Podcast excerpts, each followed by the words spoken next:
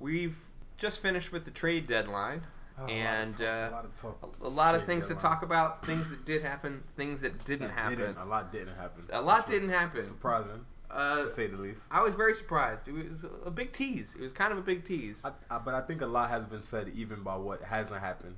A lot of writing has now been put on the wall, so it's a lot of indication of, of pending moves that may take place. A lot of predictions taking place. Like when you think about the situation in Things Indiana. on draft day. Exactly. So you never know what could happen. A lot of people they didn't want to take the chance to see. Okay, well we'll take your draft pick now, and it might wind up being the fifth pick.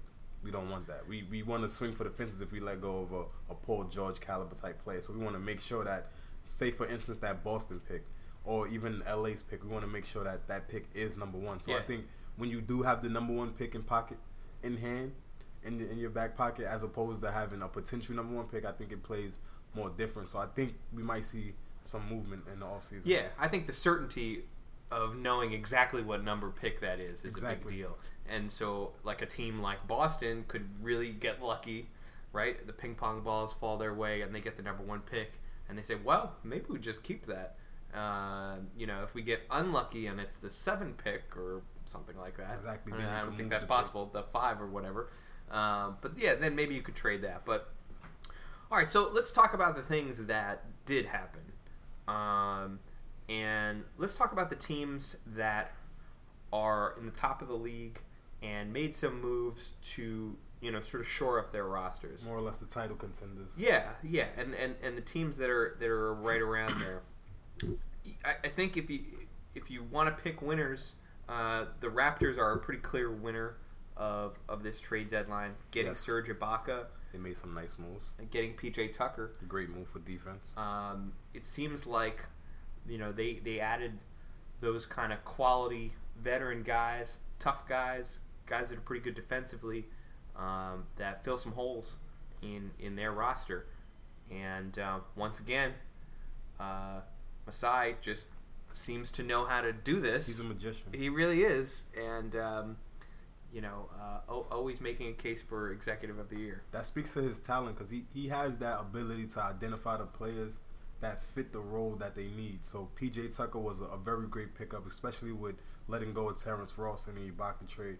But that just shows up your starting line. So now they, they possess a starting five that's actually pretty formidable when you look at it on paper. When you look at Lowry, DeRozan, then you put Tucker in there with Ibaka and Valanciunas. It's a lot of change, but I think that those two guys are solid veterans that they'll be easily integrated into their system. Yeah, and a guy like Ibaka certainly was in a strange role Very, in, very in strange. Orlando. Too many bigs there. that whole situation they is in flux. I think the culture that of that situation is, is still they don't have a, a firm direction since Dwight Howard left. They don't know whether they want to rebuild with Not at all.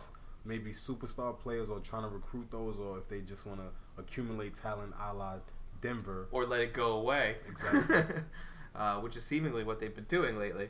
Um, but so you know the Raptors, they've been on a they've been on a weak stretch lately.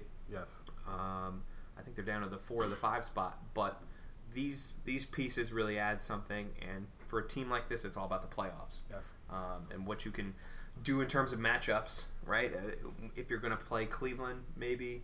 Um, So you, I think if you're Toronto, you just want to avoid the fourth seed. Like you want to aim for maybe you want to go as high as second. I don't think they got they have enough to catch Cleveland at this point, but I think you want to get second or third, Yeah. just so you avoid Cleveland in the second round. You don't want that potential matchup because if they get the fifth or the fourth seed, you know they're not making it to the conference finals. Which I think if they make it there, depending on how much of a challenge Cleveland has and how healthy they are, Exactly. they may have a chance there. A lot of this comes down to health for, for all the top teams, right? And uh, the teams like Boston and teams like Toronto in the East, uh, and then teams like Houston out west, they're just and the Spurs too. You could throw in there.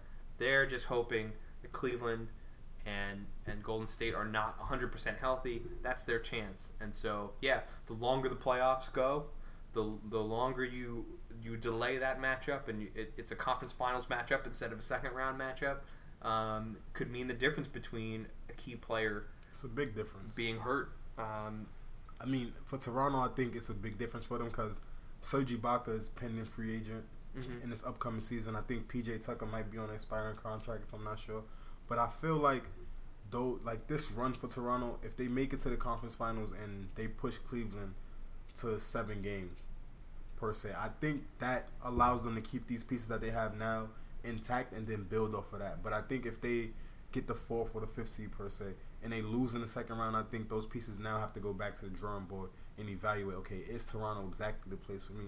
And for a player like Serge Ibaka in Toronto, I think they're a perfect fit. So you don't want you wouldn't want to bring that type of you know you want you wouldn't want to put that situation in limbo, so to speak. You want to make sure that it's a solid situation going into free agency. Yeah, I, th- I think it is. Like I said, coming from where he's been, um, in in Orlando, and then prior to that in Oklahoma City, he had a very clear role in Oklahoma City. He had a big role, and um, you know he was on a good team with other good players, and his role was very clearly defined. I think Toronto, he kind of steps into a similar situation in that you have a stable team, Exactly. you have high quality players around him, and they have a need in that power forward spot. It's not like he's competing with three or four guys for, for minutes For there. minutes. Um, so yeah, the, the opportunity is there for, for him to, to thrive, and a lot of it just comes down to how quickly they can integrate it.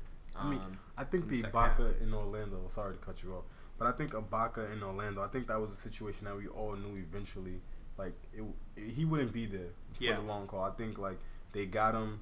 I don't know why they let go of Oladipo and even Sabonis for a player like Ibaka, knowing that you're not going to be able to keep him, especially with him not him in the way of your younger talent. It, it didn't really make sense. It wasn't a trade that Yeah. when I saw it, it kind of left me scratching my head. Like He's a veteran. Exactly. Give up two very young guys that have a lot of promise. Um, you, you would think they'd be stockpiling young players. Um, yeah, it didn't make any sense really.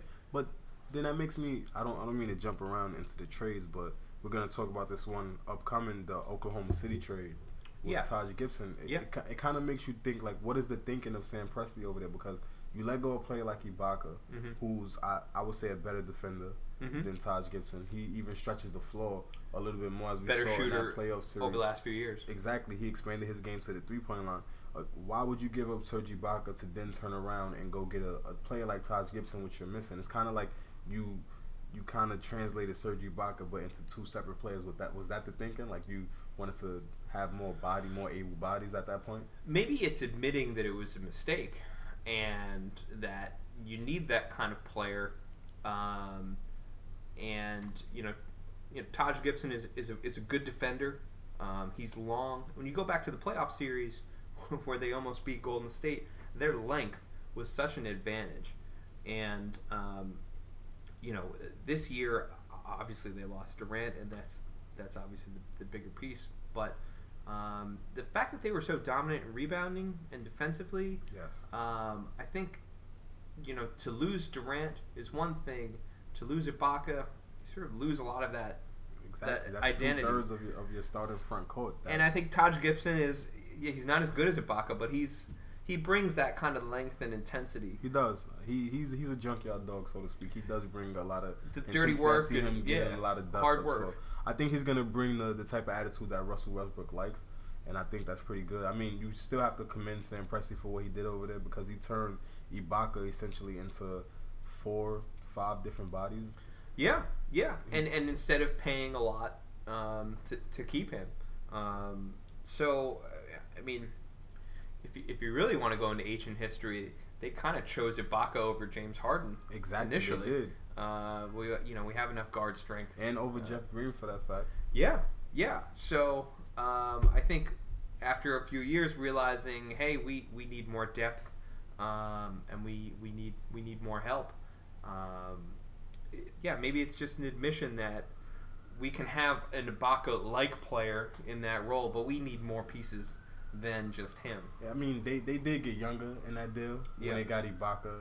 I mean, Ibaka. I mean, they let when they traded Ibaka rather for Oladipo. Yeah, They got they got younger. So I mean, I like the trade. It was a smart move, a shrewd move actually on the part of Presti. But I mean, I don't know what Orlando was doing over there. So good job by them. Yeah, yeah, and uh, l- like we're seeing, the good executives at the good teams seem to know how to partner up with the uh, the, the more confused executives at lesser teams, Yes. and th- these two uh, these two examples look like that's what was going on.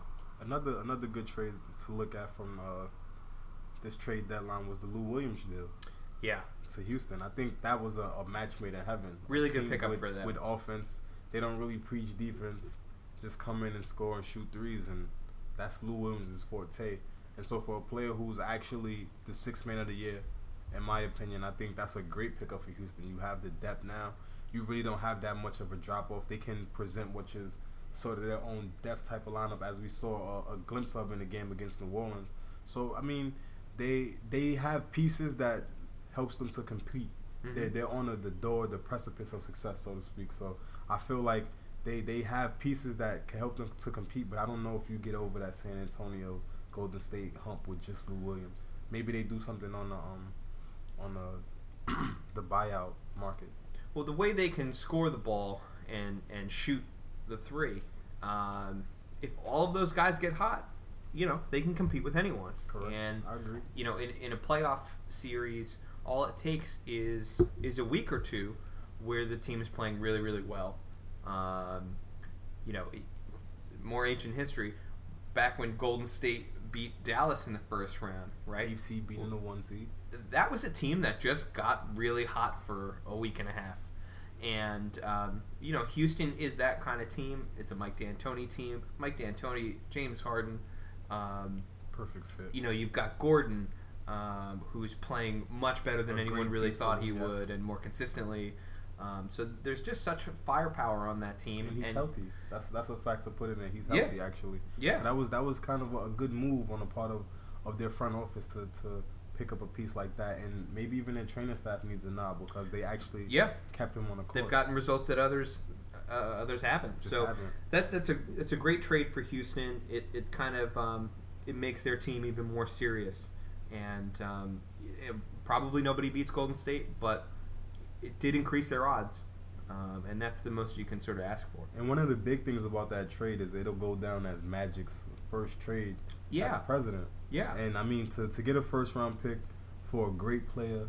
Well, I wouldn't say Lou Williams is a great player, but he, he plays a great role Yeah. on a team that's contending. He he does fit a very good role. So to bring back a first round pick for a player like that, I think that that's a, a good move, and I think Magic is kind of putting them in the right direction. And it's also the other first round pick. This team, this trade makes the team worse in the short term. Um, and it's very important that the Lakers can hold on to that pick, their own pick, uh, in this draft. So um, to, to get a first round pick and then to kind of help secure keeping your own pick, um, yeah, I- it, it, it's definitely an interesting move for, for Magic's first move. And um, it's a team looking to get younger and and uh, kind of trust the process. That's a good point. I'm, I want to come back to that one when we talk about um, the trades that didn't happen because that was a very good point that yeah, you brought up. yeah. But I think I know where you're going with that.